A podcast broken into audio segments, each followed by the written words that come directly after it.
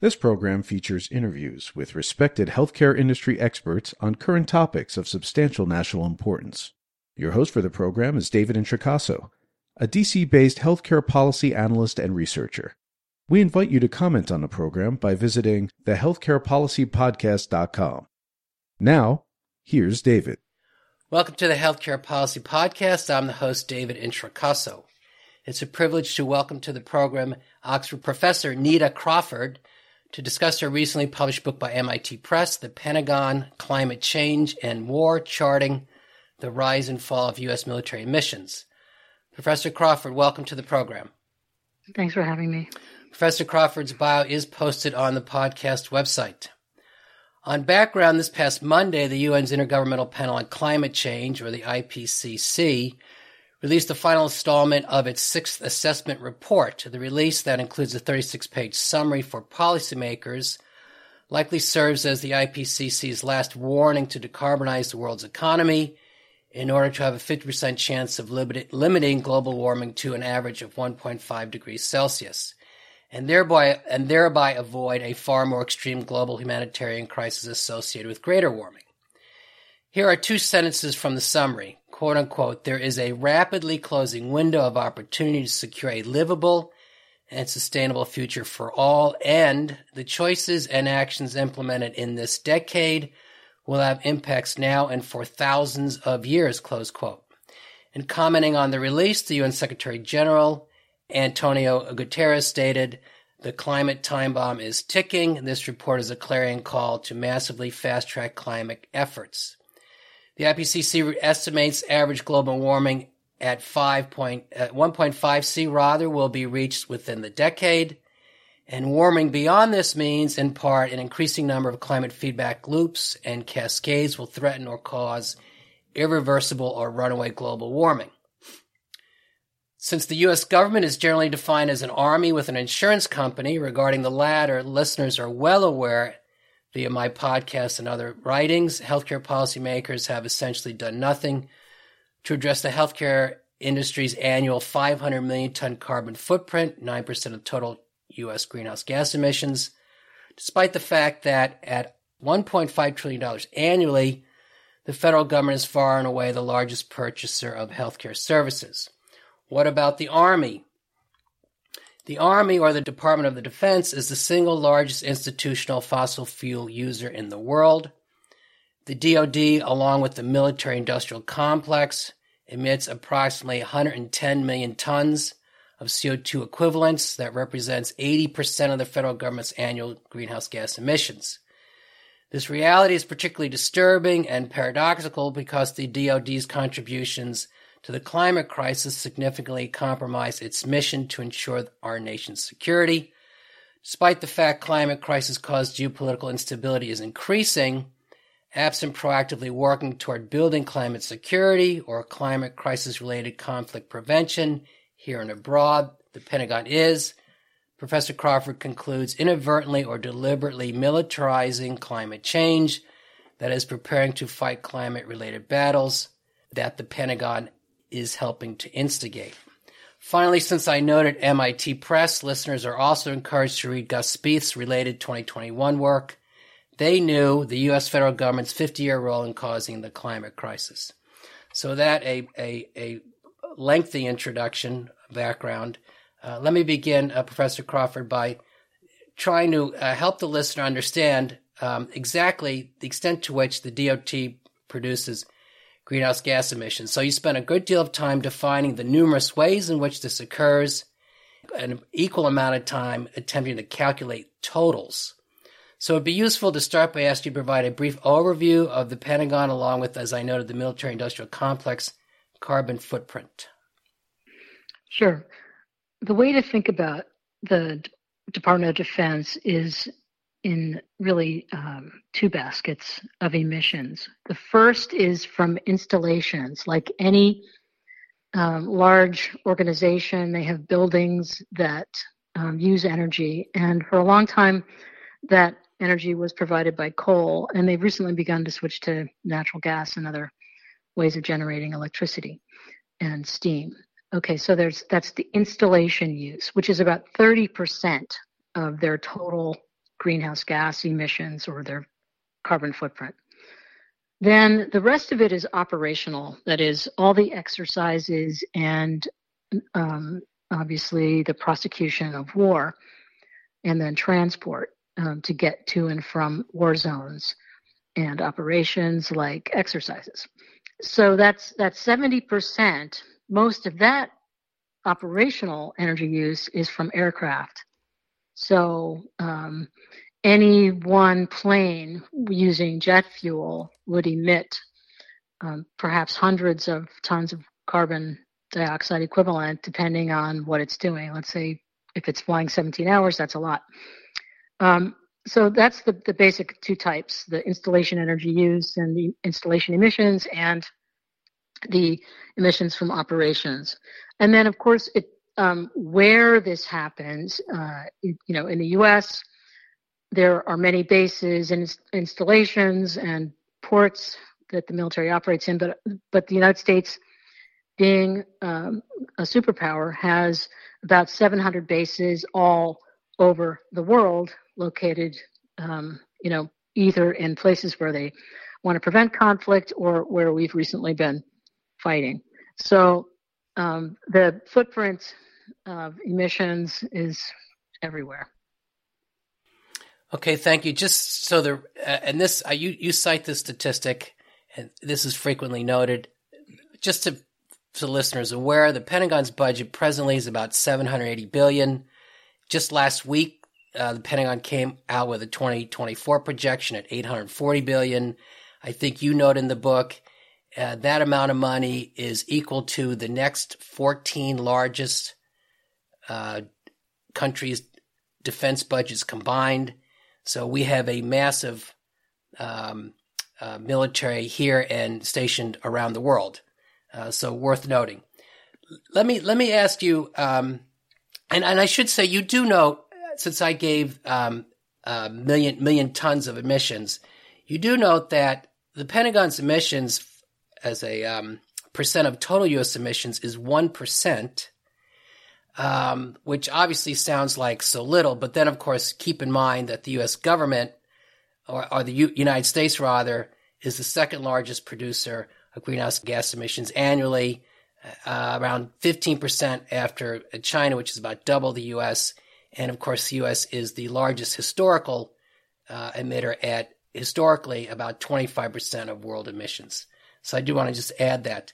My next question is um, putting the U.S. military's emissions in context, since I noted at the opening the UN uh, effort. This is the IPCC. Again, uh, parties signed a 1992 treaty the United Nations Framework Convention on Climate Change. The United States is a, is a signature to this, and that the U.S. Uh, military um, still admits the amount of carbon has to do with, and you discuss this in the book, has to do with the Kyoto Treaty from 20 from 1997. Rather, could you provide the listener an overview of of the treaty as it relates to what the military the U.S. military argued and and how the treaty uh, evolved. Sure. In the early 1990s, there was an effort to both catalog the sources of emissions, define what greenhouse gas emissions there were, um, count them, and have each country uh, give a national accounting annually right. to the IPCC. So if you wanted to have an accounting, you'd think everything should be in that list of uh, emissions by source. So the military in 1997 and 1998 argued that if they had to cut any of their emissions, um, it would lead to a reduction in their combat capability.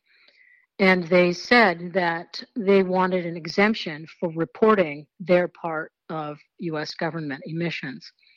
So that request um, in the form of a memo went to the Clinton administration, and the Clinton administration decided to go along with that. So they sent to Kyoto at the negotiations for the Kyoto Protocol, which set the the goal of reducing emissions, but also the, the rules for counting emissions. Uh, um, Eizenstat got from that, uh, along with other countries, basically an agreement not to count most military emissions. They would not have to be reported to anybody. And in, if any emissions were reported at all, they could be reported as part of commercial emissions. So, for the most part, though, what's omitted is what's called bunker fuels. That is, fuels transiting um, and uh, you know in the ocean, in the air, um, international bunker fuels and also the emissions from making war. So any multilateral or UN sanctioned war, the US would not have to count the emissions associated with that war. So, as they pointed out at the time, the United States mostly, almost in every case, did uh, their military operations with allies. Uh, there were these were multilateral operations. So most military operations would not be counted. So that means that for the most part, there have been very few instances when the military has reported, until quite recently, what their greenhouse gas emissions were. And in 2015, at the Paris Agreement, there was uh, the idea that countries could voluntarily say, what their military missions were, but there was no requirement that they be included in the national inventories. And you say in the book that despite uh, the discussion and effort under the 2015 Paris Accord, the military's behavior really hasn't changed appreciably, meaning that they didn't take the bait, and under Paris, they're not more proactively reporting, correct? Well, they have started reporting, and I include some of the most recent information in the book. In late 2021, the Department of Defense um, had to reply to an order from Congress to report their emissions for the last 10 years. They did so in a report that went um, only to Congress, and it's really not widely known, but it actually broke down their emissions by service and the DoD itself for the period of 2009 to 2019. And those um, numbers though um, were, are not widely known. They did not include any previous years in that reporting. And we basically, um, you know, prior to 2009, don't really have a good handle on what the military was emitting. Now, this is important because, as I've done in the book, there, if you do a calculation of what their emissions are based on their fuel use and installation energy use, you can get a sense of the trends. And if you get a sense of the trends, you realize that the argument that they made in 1998 that any cut in emissions or in fuel, in fuel use would lead to a reduction in combat capability is just uh, it's really an exaggeration of the effect of any cut because they have been reducing their emissions gradually and they've at the same time been fighting wars in afghanistan and iraq which um, were quite active until quite recently. Recently.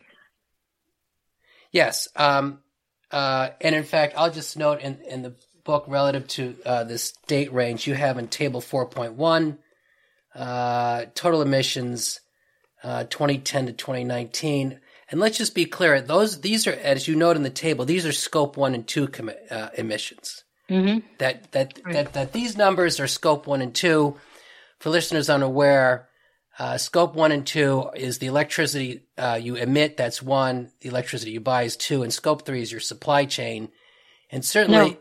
No, uh, let's, no, it's any emission. Scope one is any emissions from your uh, burning fossil fuels. Correct. Doing anything. Okay. So it's not just producing electricity. Right. Yes. And, correct. Yes. Yes. Yeah. Um, and then scope two is what you, the emissions from what you're purchasing. Right. And yeah generally, scope three is the lion's share of any industry's emissions. In healthcare, it's estimated somewhere between 70 to 80%. So we, right. so as good a, as an improved picture we have of the DoD's emissions, uh, it's still fairly vague. Um, because well, there there are two reasons for that. You know, one is um, I've I've tried to estimate the emissions from military industry, which would be the inputs, right? And um, there, if if my estimate is anywhere near right, it's about the same as the a little bit larger than the direct emissions from installations and operations. But there's also the emissions associated with the outputs, that is war. And I can't calculate that. I'm not able to. I'm not smart enough, don't have enough data to calculate how much it uh, greenhouse gas is emitted when the United States, let's say, blows up an ISIS oil production facility or a wellhead or uh, destroys a city. So um, I, we don't know those emissions. So yes, this is a, a conservative estimate that just focuses on what they do and what they buy in terms of fuel use and direct emissions. We, I cannot say what the emissions are in those other areas with any accuracy. Right, and it's it's beyond what the military blows up, but then you could conceivably include the emissions in reconstructing whatever gets blown up. Mm-hmm. Uh, right. So there's a long tail to this.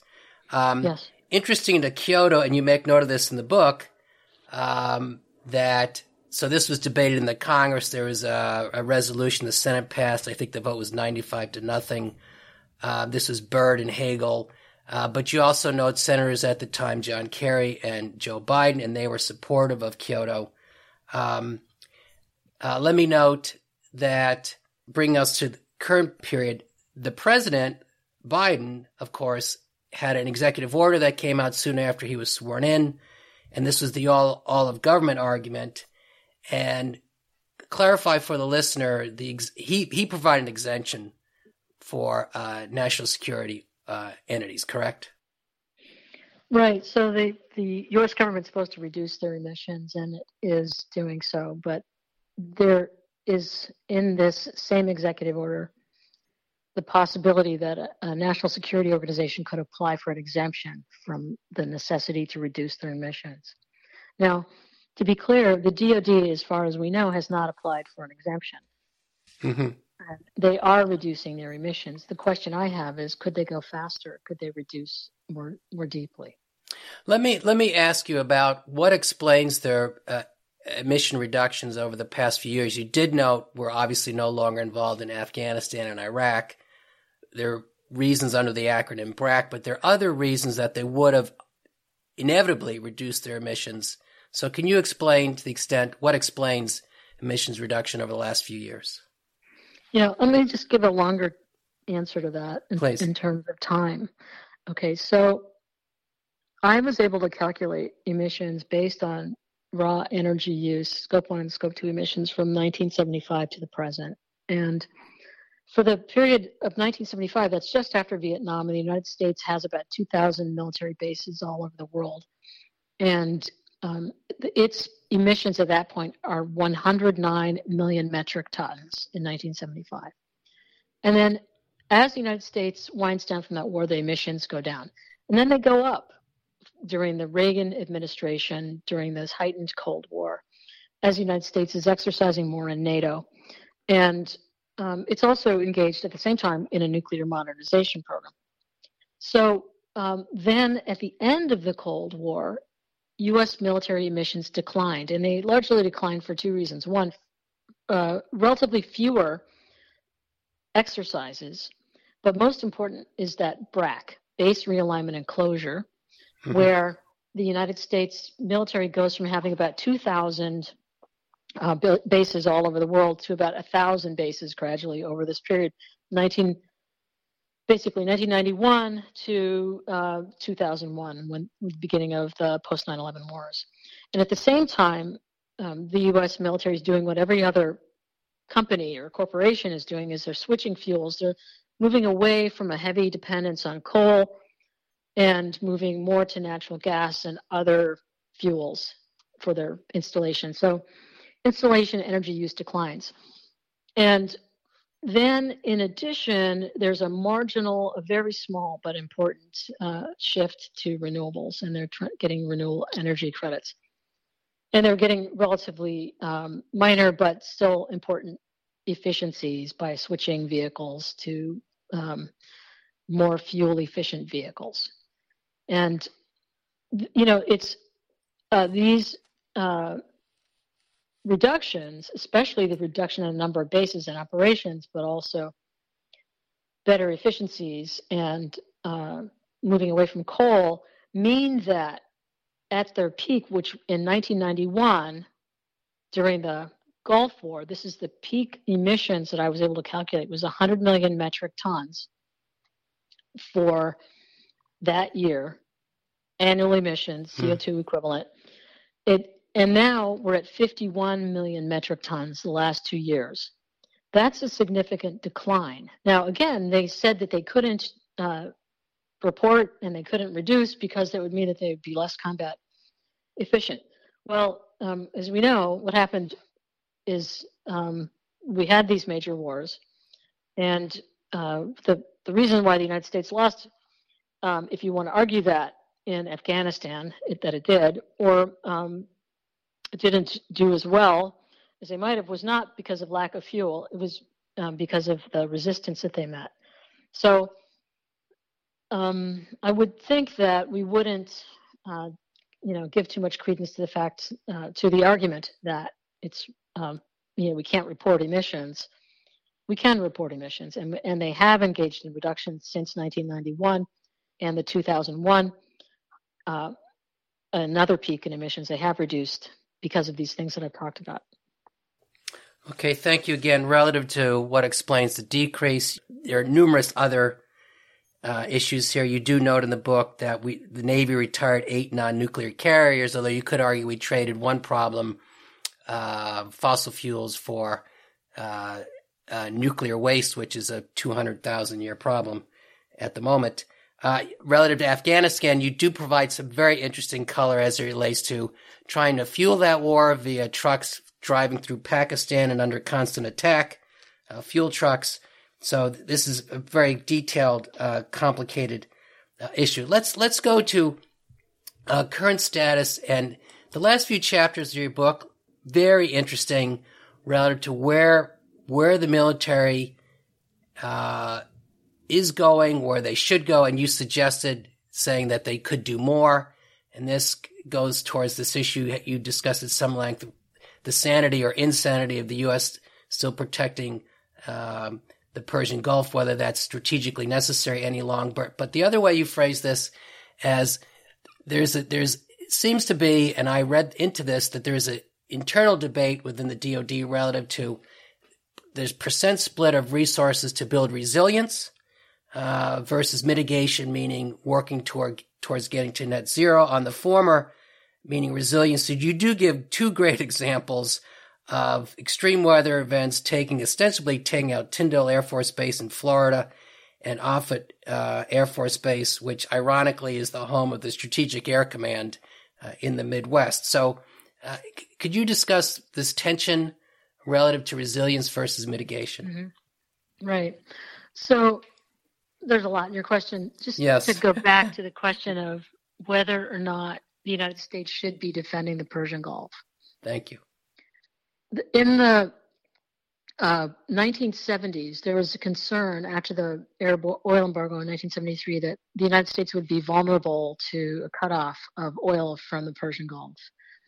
And uh, then in 1979, when Russia invaded Afghanistan, I'm sorry, the Soviet Union invaded Afghanistan and the Shah of Iran was toppled, there was also fear that those two events would lead to a decreased oil supply from the Persian Gulf.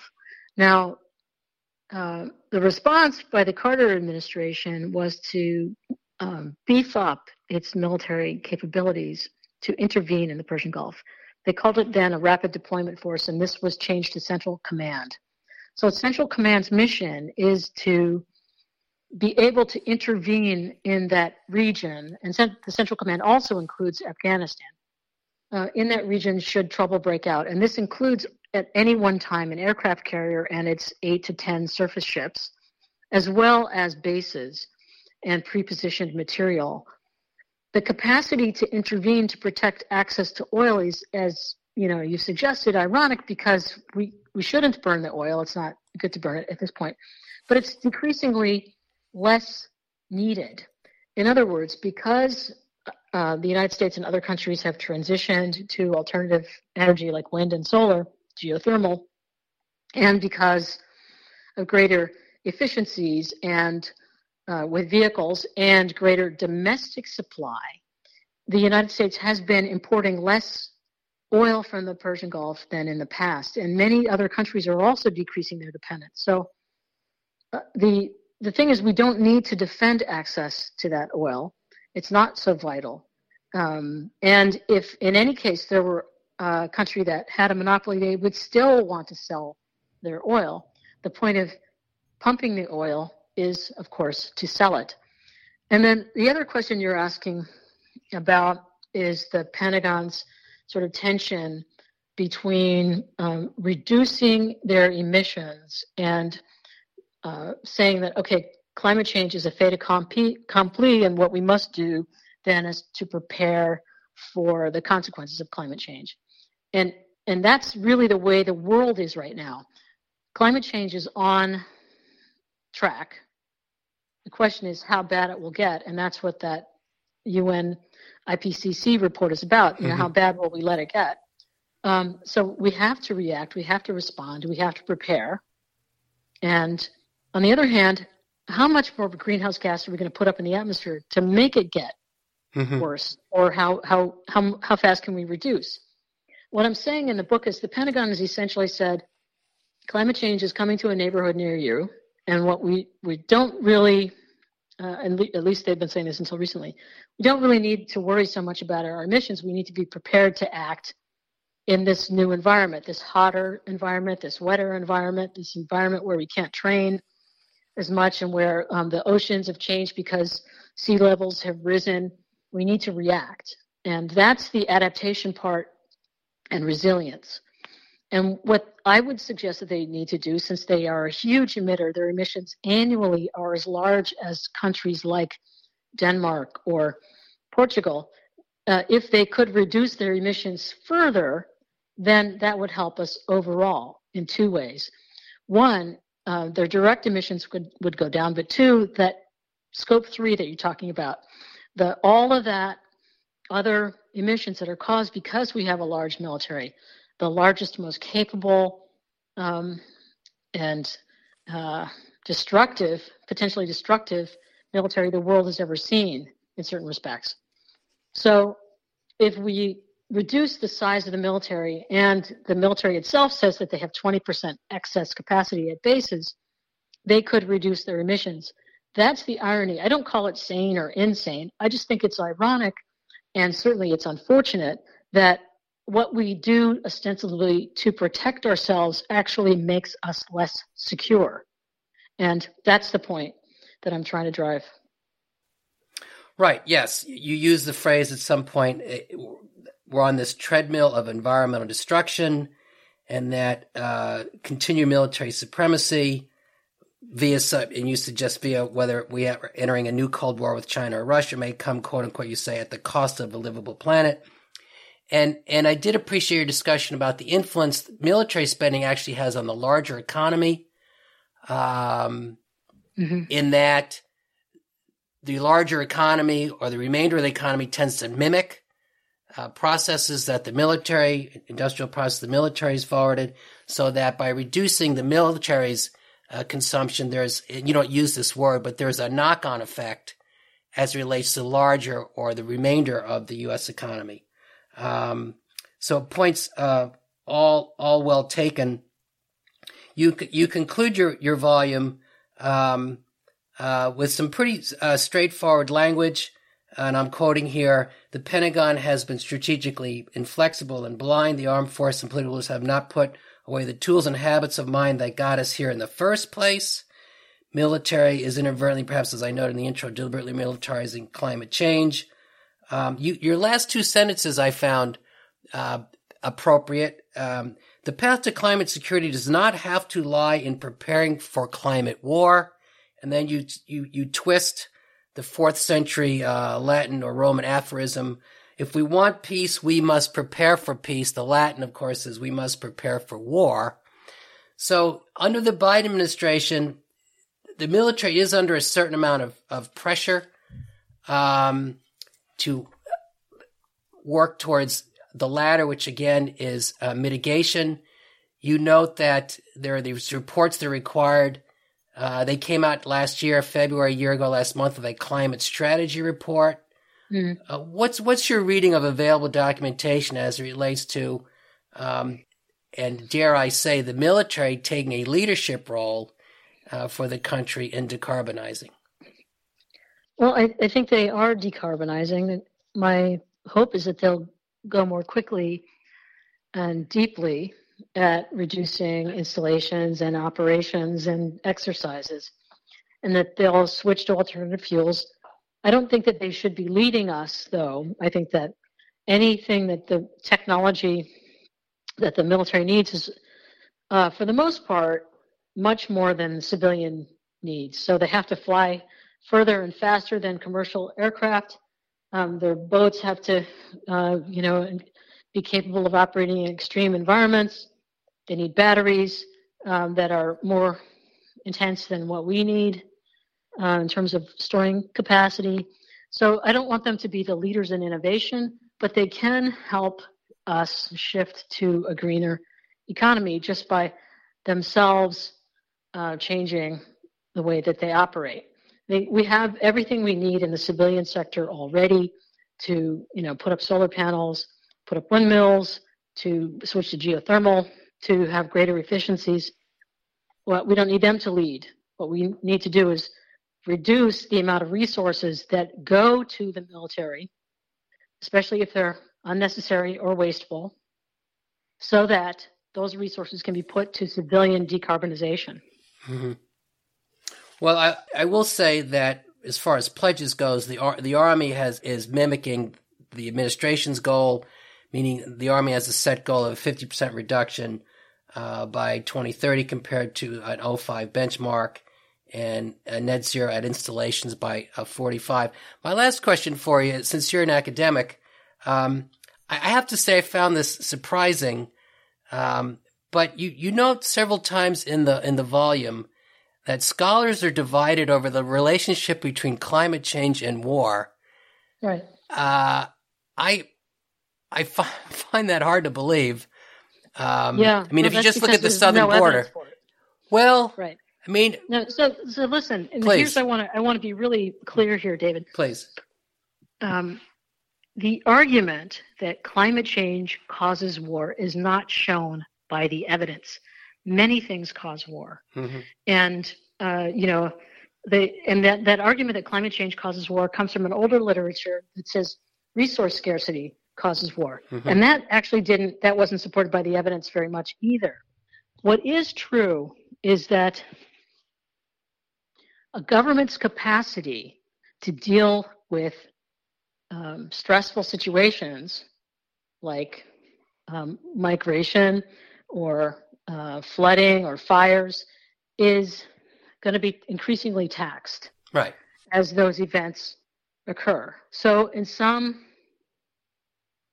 places uh, governments will not be able to take care of their people in the way that, that they should.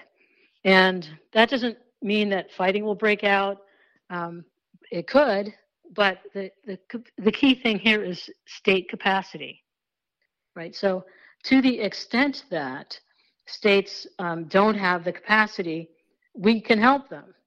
Any a, a, great country like the United States could help. Mm-hmm. But the, the, argument that people are just going to start fighting because they're too hot or because um, they lack water, uh, I don't think so. The evidence, for example, between India and Pakistan, two nuclear armed countries, is that they don't they're not fighting uh, and they and a few people are killed in this conflict every year.